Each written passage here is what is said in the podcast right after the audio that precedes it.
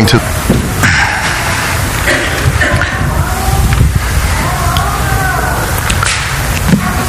All right, if you would turn with me uh, in your Bibles to Exodus chapter 4, or you could look there in your bulletin. We have it printed there for you. Just to let you know, we, we uh, are aware that the bulletin is kind of faded. Uh, that was that became an issue Friday, and and uh, you know the printer people don't come immediately when you need help, so we, are going to get that. They're, they're coming Monday. I was just wondering. It's not your eyes, because you know the whole time I've been going, "What's wrong with me?" Anyway, so um, my eyes are kind of going bad at 43, but I'm like, what? this should be darker. It should be. Anyway, um, this it is our practice at. Um, Is Rick still on somewhere?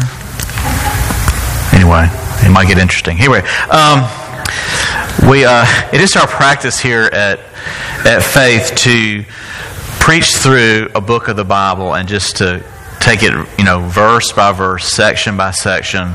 We're, I'm convicted, I'm convinced that's the way we do it. All of God's Word is breathed out by Him, it's all beneficial to His people. And if I wasn't so convicted by that, I would probably have skipped this one. Um, if you still have your King James there, there's a passage that translates it as, And Zipporah cast the foreskin at Moses' feet and says, You are my bloody husband. That's what the King James says. That's a strange verse. It's a little more uh, toned down here in the ESV, but uh, it is, a strange event. Um, but it, it, uh, it's an important event. If, if it wasn't, then it would not be recorded by Moses, and it would not have been recorded by the prompting of his spirit. And uh, and so it's the, the challenge is how do, what does this what does this mean for Moses? What what is what is this passage about? And um, and and how did it help him to go through this? How did it help his family? How's it going to help us? Uh, this morning, and so, um, but we're gonna we're gonna see that. So before we read, let's pray. Uh, gracious God, Your Word is is good. Your Word is true, and it every page it points to you, your covenant faithfulness, your love for your people, um, your power, your authority, your might. All that is very clearly displayed, and and it ultimately points to your your faithfulness, your power, and might through. Um, your Son Jesus Christ and his atoning sacrifice, Lord. Help us to see that even here in this text this morning. We pray in Jesus' name. Amen. Uh, chapter 4, verse 18. Moses went back to Jethro, his father in law, and said to him, Please let me go back to my brothers in Egypt to see whether they are still alive. And Jethro said to Moses, Go in peace. And the Lord said to Moses in Midian, Go back to Egypt, for all the men who are seeking your life are dead. So Moses took his wife and his sons and had them ride on a donkey, and he went back to the land of Egypt. And Moses took the staff of God in his hand. And the Lord said to Moses, When you go back to Egypt, see that you do before Pharaoh all the miracles I have put in your power. But I will harden his heart so that he will not let the people go. Then you shall say to Pharaoh, Thus says the Lord, Israel is my firstborn son. I, and I say to you, Let my son go, that he may serve me. If you refuse to let him go, behold, I will kill your firstborn son. At a lodging place on the way, the Lord met him and sought to put him to death.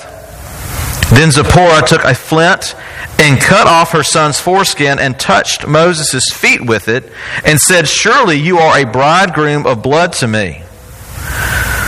So he let him alone. It was then that she said, A bridegroom of blood, because of the circumcision. The Lord said to Aaron, Go into the wilderness to meet Moses. So he went and met him on the mountain and God mountain of God and kissed him. And Moses told Aaron all the words of the Lord which, which he had sent him to speak and all the signs that he had commanded him to do. And then Moses and Aaron went and gathered together all the elders of the people of Israel. Aaron spoke all the words that the Lord had spoken to Moses and did all the signs in the sight of the people, and the people believed. And when they heard that the Lord, Yahweh, had visited his people of Israel, visited the people of Israel, and that he had seen their affliction, they bowed their heads and worshipped. The grass withers and the flower fades, but the word of our God endures forever. In this uh, book, in the book of Exodus, we've seen God's covenant people struggle under harsh slavery. God's people were brought into Egypt to, to you know, escape the famine. God preserved them and grew them. But now, 400 years later, uh, the, the pharaohs have, and the people of Egypt have forgotten the goodness of Joseph and they are enslaved. And um, we see the, the Redeemer that God has picked try in his own strength to do something about this affliction and utterly and completely fail and then go off into exile and to be demoted uh, from a prince to a shepherd in the land of Midian, and he lived that life for 40 years. And then we see God now deciding the time is right, you know, because that look it looks right, right? No, it doesn't. But God said it's right, and He goes to Moses and says, "You're my guy. This is what we're going to do. You're going to go and you're going to tell Pharaoh what's what." And Moses comes up with every excuse he can of why this is not a good idea. He just responds in doubt it responds in, in, uh, in fear. And finally, here we see at the beginning of this passage, Moses, he makes a positive turn, doesn't he? He, he finally is convinced. He's got Aaron to help him. God told, gave him that, that in his mercy to take Aaron. Aaron will be with you. He will speak for you. And he goes, he, he takes up the staff and he goes to do the job, taking his family with him. But we see that he's still forgetting something. There's something he's still forgetting. There is more for Moses for, to learn. There's more to learn for him, there's more to learn for us. There's four things, four short points here I want us to see in this text. I want you to see first Moses embracing God's signs of power. He embraces God's signs of power. Second, we see Pharaoh rejecting God's signs of power. Thirdly, Moses forgets God's sign of promise. And then lastly, God's people of promise believe God's words and signs of power.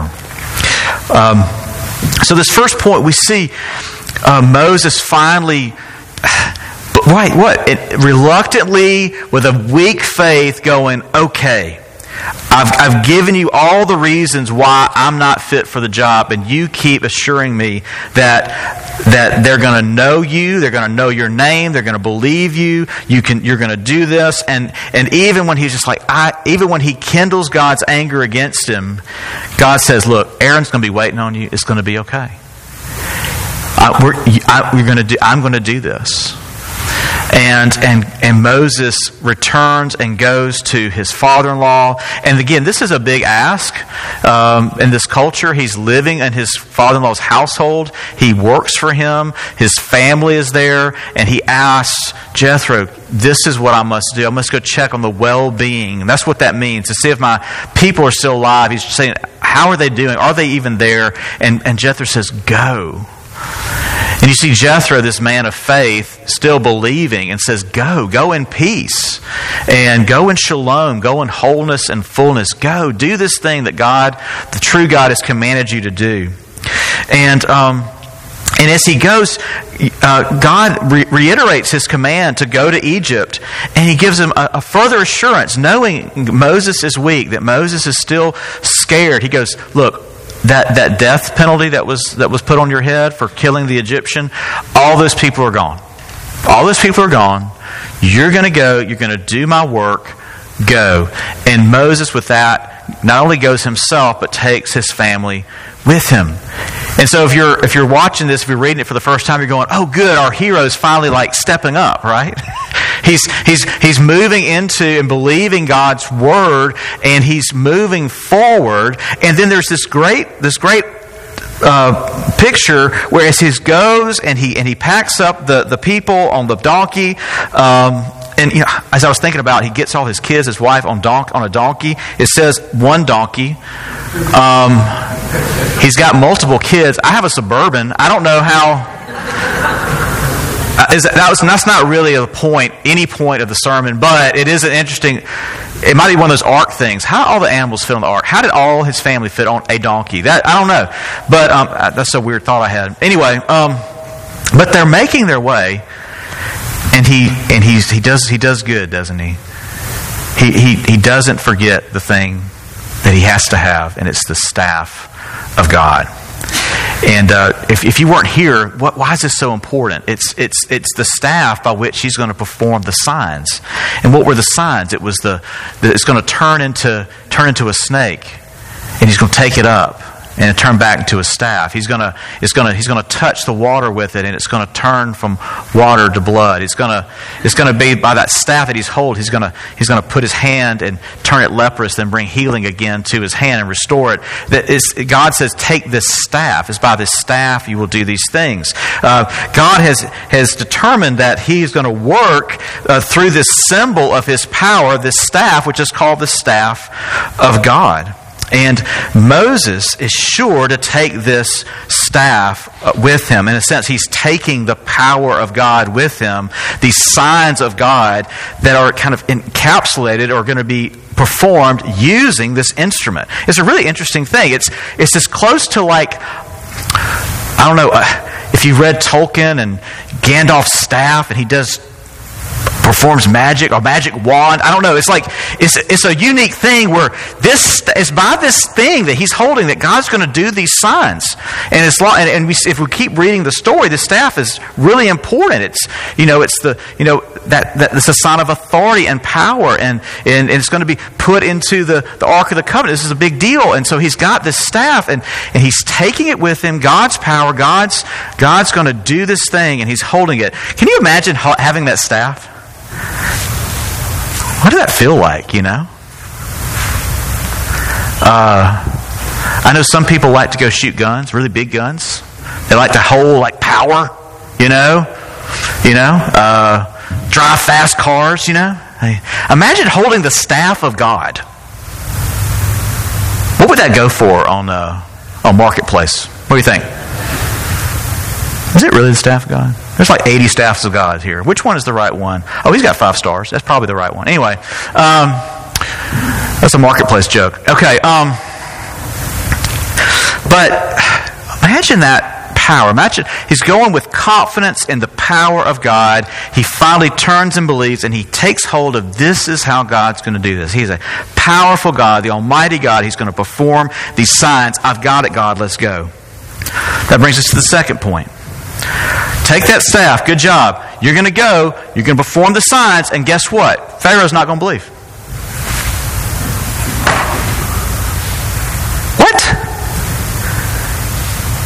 This is how you convinced me, God, that I'm going to do these things. It's amazing. And, you know, he put the staff down. We read. He ran off. It was a real snake. Moses was convinced. He was a shepherd. He knew the difference, right? He ran. He was, it scared him. He was convinced that God was going to do mighty things. And he's saying, take it, good, keep going, take your family, you're going to be all right, but he's not going to, over, he's not going to budge. That, that's a weird kind of motive in it. I mean, think, we read stuff like this and we go, well, that's the Bible. The Bible says stuff like that. But, like, that's weird. That's probably not what he was expecting.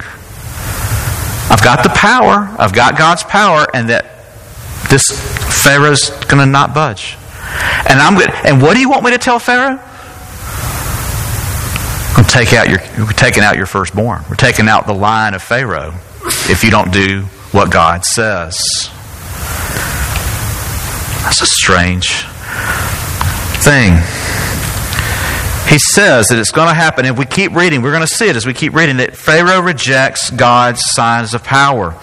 God speaks of what will be. The power, powerful signs shall be performed, and yet he will not budge. Why? Why does he not budge? And it says it because God hardened his heart. Now, what do we do with that? The Egyptians believe that the heart much like our culture today, is the essence of the person, someone's heart, the inner spiritual center of self.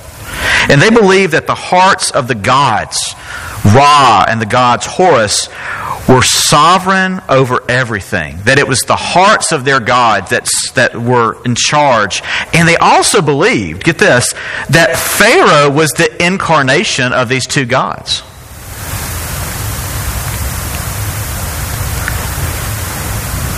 So, what's the takeaway here? That God, Yahweh, controls the hearts of the Egyptian gods.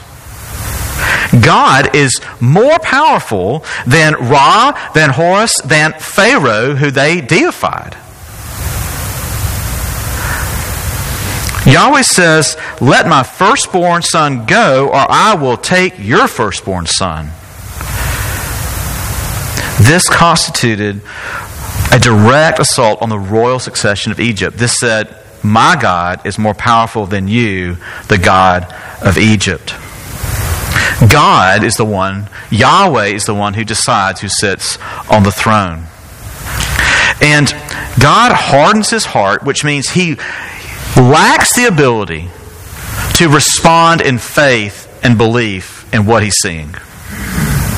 It's not a deficit of the signs, and get that. It's why is it so important for him to say that? One is showing his dominance over Pharaoh and dominance over the Egyptian gods, but also it's saying that it, this is not the, the, fault is not in the power of God. The fault is not in the sign. The lacking, the, the, the problem is with the heart of Pharaoh. And God is sovereign over the hearts of his people. God determines if they will be able to believe and see and affirm what is true about him. Moses embraces God's signs of power. He says Pharaoh will see these very things, these very same things you saw, and he will reject it and will not budge. But there'll, there'll be more signs. There'll be more signs that I will do, and I will get my people out. But it's so interesting, isn't it? That you have these signs that were so convincing to Moses, and yet has no effect on Pharaoh. The difference is God's promise, God's sovereign grace in Moses' life. That's something that Pharaoh doesn't have. And that brings us to the third point something that Moses forgot. Moses forgets God's sign of promise. Here we get to the, the strange part, this really strange event that um, is unique in Scripture. It's strange for many reasons. Um, you know, besides throwing foreskin at someone, that's strange in itself. But it's also hard to interpret. I, I, looked at a number of commentaries, and and I, I, promise I found four different versions in four different good commentaries, and and it's a, it's a strange. Some of that's because of the ambiguity of the text. When I say ambiguity, I don't mean it's not true. But if you look at your text, if you have your, your ESV or Bible there, um, you know, they were at a lodging, that's clear. On the way, Yahweh met them and sought to put him to death. Now, that's a third person plural pronoun. We, there's, who's the him? All right? Then Zipporah, okay, we got a name. That's Moses' wife. Took a flint and cut off her son. Okay. We're assuming it's the firstborn, Gershom. Right? But again, we don't have a name. There's just one son that she does this to. And she touches. Now, it says Moses' feet, but if you have your little, there's a little number there, and it says actually that's, that's an interpretation. It actually says his feet. Another pronoun. We don't have a name. So really, it says, he touched his feet with it and said, Surely you are a bridegroom of blood to me. So he, that's, again, I have to, it's God, uh, it was, he let him alone. It was then that she said, a bridegroom of blood because of the circumcision. So there's, there's ambiguity. There's, there's these pronouns, but we don't have names. And so we have to sort it out. And there's been some different views on how to interpret this. I'm convinced that the him that Yahweh is determined to kill is Gershom. Moses' firstborn son. Why is that? Well, it's context. The context of the previous verse. What, did he, see, what has he just said? He's just said, uh, if, if you do not let my firstborn son go, I will cut off your firstborn. I will, I will take your firstborn from you.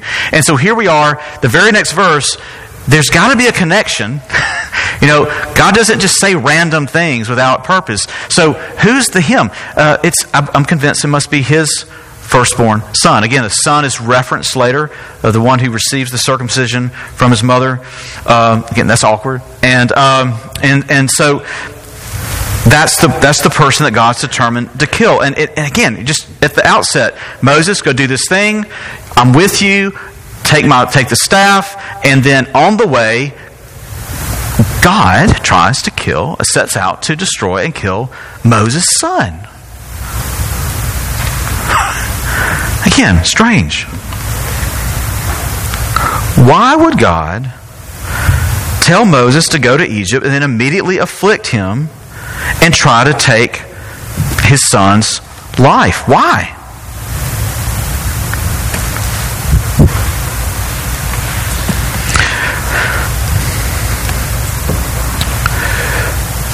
I'm convinced that as we interpret this text that the issue is not that we don't take away from this some kind of, if, if you're not circumcised, then God doesn't love you. We're not taking any kind of sacramentalist view that circumcision, that, a, that the Old Testament sacrifice was, I mean, sacrament was necessary unto salvation. But that what we take away is that God's covenant promises have to be embraced. And that's why we read at the beginning of the service. Um, the passage from Genesis. He makes this promise and he says, But my covenant, the covenant you are to keep, is to give this sign to your sons for generations. That to, to embrace the promise and to, and to remember the promise I've given. Moses grew up in a Jewish home, did he not? He was born there. He, he, he was not put into the basket until he was three months uh, old, but it was at eight days old that, that Hebrew children were circumcised. So Moses has received this, but where has Moses lived for 40 years? He's lived in exile, he's lived in Midian. And so here he is. He's coming back to um, his people, and his son has, has not received this, this uh, covenant sign. Why, God, why is God so harsh, though? Why is this so, why is he so responding this way? Why not why he's talking to him, but why he's packing up the donkey? Hey, Moses, have you circumcised your sons? I mean, that, that might have been a good, you know, while you're packing up, thinking about your trip, hey, you should probably do this. But again, this I think this is here, and this, the order is so intentional because it's, it's, it's, communicating something profound to Moses, profound to Gershom, profound to Zipporah, his whole family, profound to us, that, that the promises come before the power. That it's, it's, it's by the promise of God, by his covenant faithfulness, that what? That his power is not against us, but for us. The Almighty God is holy and just.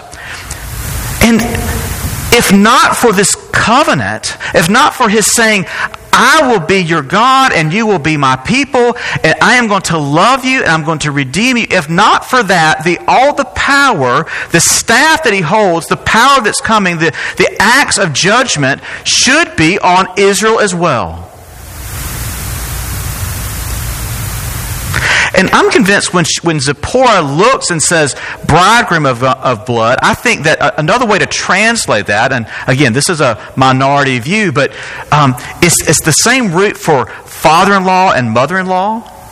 It's, it's a relation by law, relation by covenant. And I think, and again, there's debate, that she's actually talking to Gershom and saying, You are a covenant relative of blood because you have received the sign. And that she doesn't touch Moses' feet, but she actually touches Gershom's feet. That she, she makes sure that it's evident that he's received the sign. You know, blood, there's gravity. Where does it go? Down.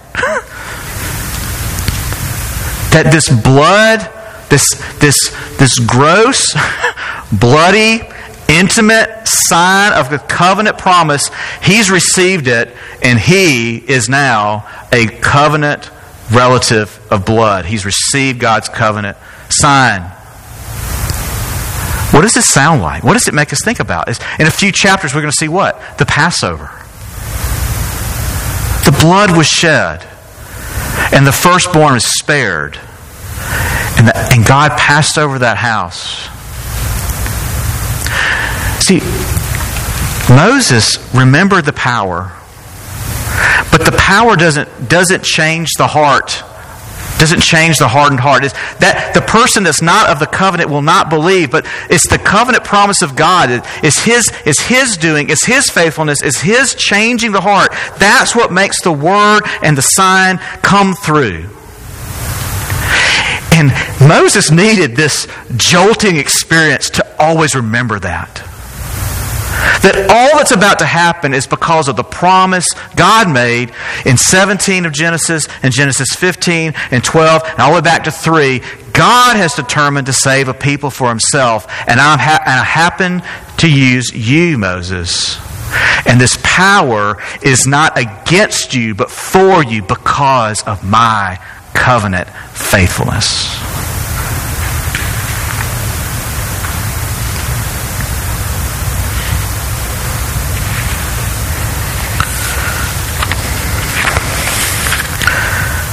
Gershom is a covenant relation of blood. It says what? Because of the circumcision.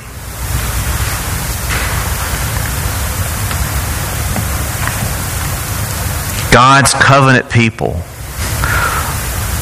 are the ones who will be delivered by God's power. God's covenant, the people of promise will, will believe and worship. And that's what we see, right?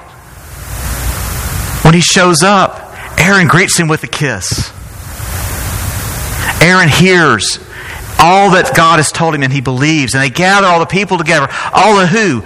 God's covenant people, the people of his promise. And they see the signs, the signs that Pharaoh is going to see. And instead of rejecting it, their hearts are healed. Their hearts are softened. They've been given new hearts and they believe. And they believe that God has visited them and that they're going to, they're going to be rescued and kept by him forever. Why? Because they're children of the promise. God's people of promise believe God's word and, and his signs of power. And it's only because of that, because of, of, of his promise, his working, his change in their hearts, because he promised to do it, that they can believe and trust and know that they are his and know that he is truly God.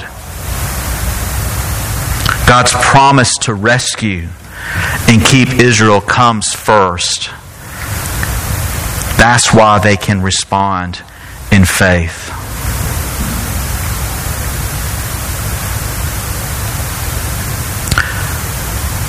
Circumcision is a, is a strange sign. I, you know, I, I you know, I, I, I did a, uh, I did college ministry for a number of years, and I, I promise you, I had a did a, a, freshman Bible study, and a young lady goes, "We're reading a, a, a New Testament book that mentions circumcision," and she goes, "What's that?" And then I remembered my my father-in-law used to say thing, you know, used to get questions that were awkward like that. And he'd say, "Ask your mom and your daddy."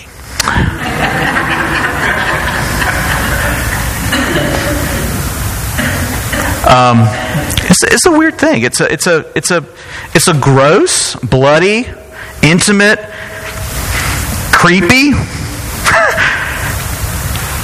why why would he pick that? Is the sign of his covenant. It's because, I got this from Tim Keller, maybe you've heard of him. He said it's because it's showing us the penalty for sin. That the sign, of, it, it, it's appropriate that the Old Testament sign of being engrafted into, into the children of promise is a bloody one because what? Because his people need atonement. But why, why is this not required now? Here Colossians 2:11. It says in him also you were circumcised with a circumcision made without hands by putting off the body of the flesh by the circumcision of Christ. Again, another strange passage. We take it literally, we're going, oh, wait, okay, all right. Well, I thought it was this cross. You're saying it's the Christ's circumcision? He was a you know, Hebrew infant, you know, eight days old. He was circumcised. He did all the things. What does that mean? The circumcision of Christ? That I'm, I'm renewed through the circumcision of Christ? How, what is that?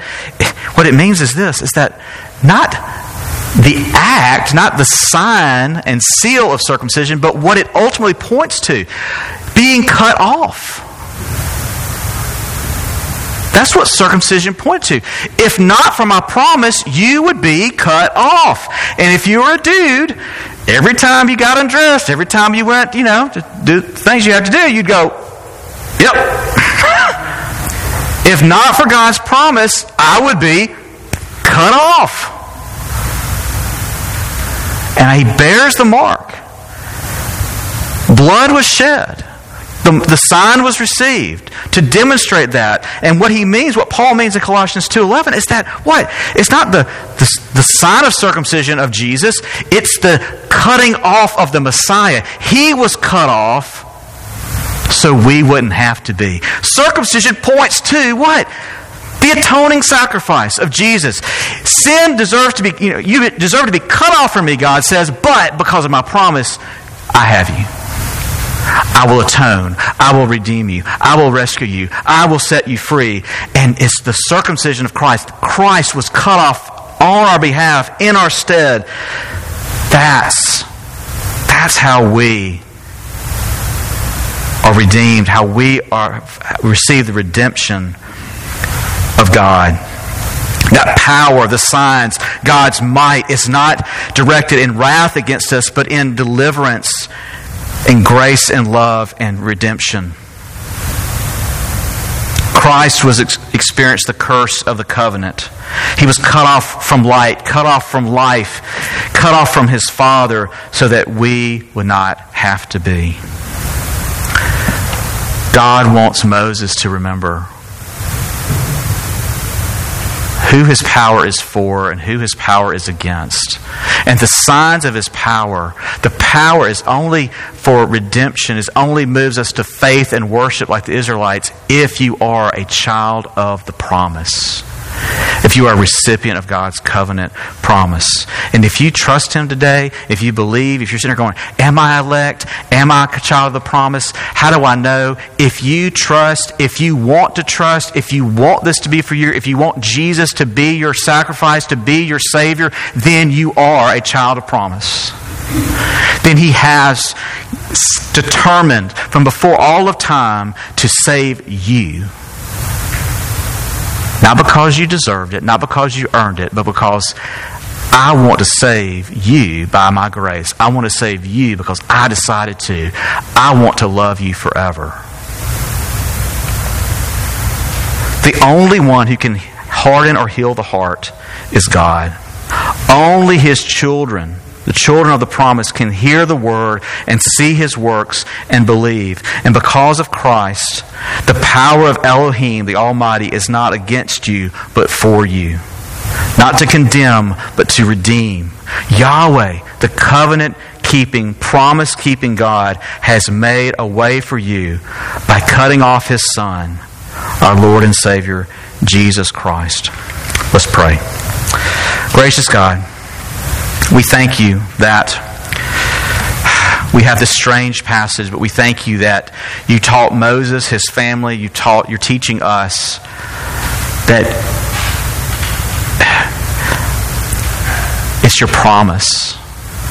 It's your covenant promise, your covenant faithfulness, in which the power to redeem, the power to turn from you, all that comes from that, you decided to save a people for yourself. You promised uh, in the garden you would do this. You promised to Abraham. You pro- promised it to Isaac and to Israel, to Jacob. Your promise extended through the ages to David and it was, was reiterated again and, and, and further opened up by, by uh, Jeremiah and Ezekiel that you would bring about a changed heart that you would write the word, your word in our heart, that you would give us hearts of flesh, that we may trust you and believe you. You, you promised that and you've accomplished it, and you did it by allowing your son, your firstborn son, to be cut off.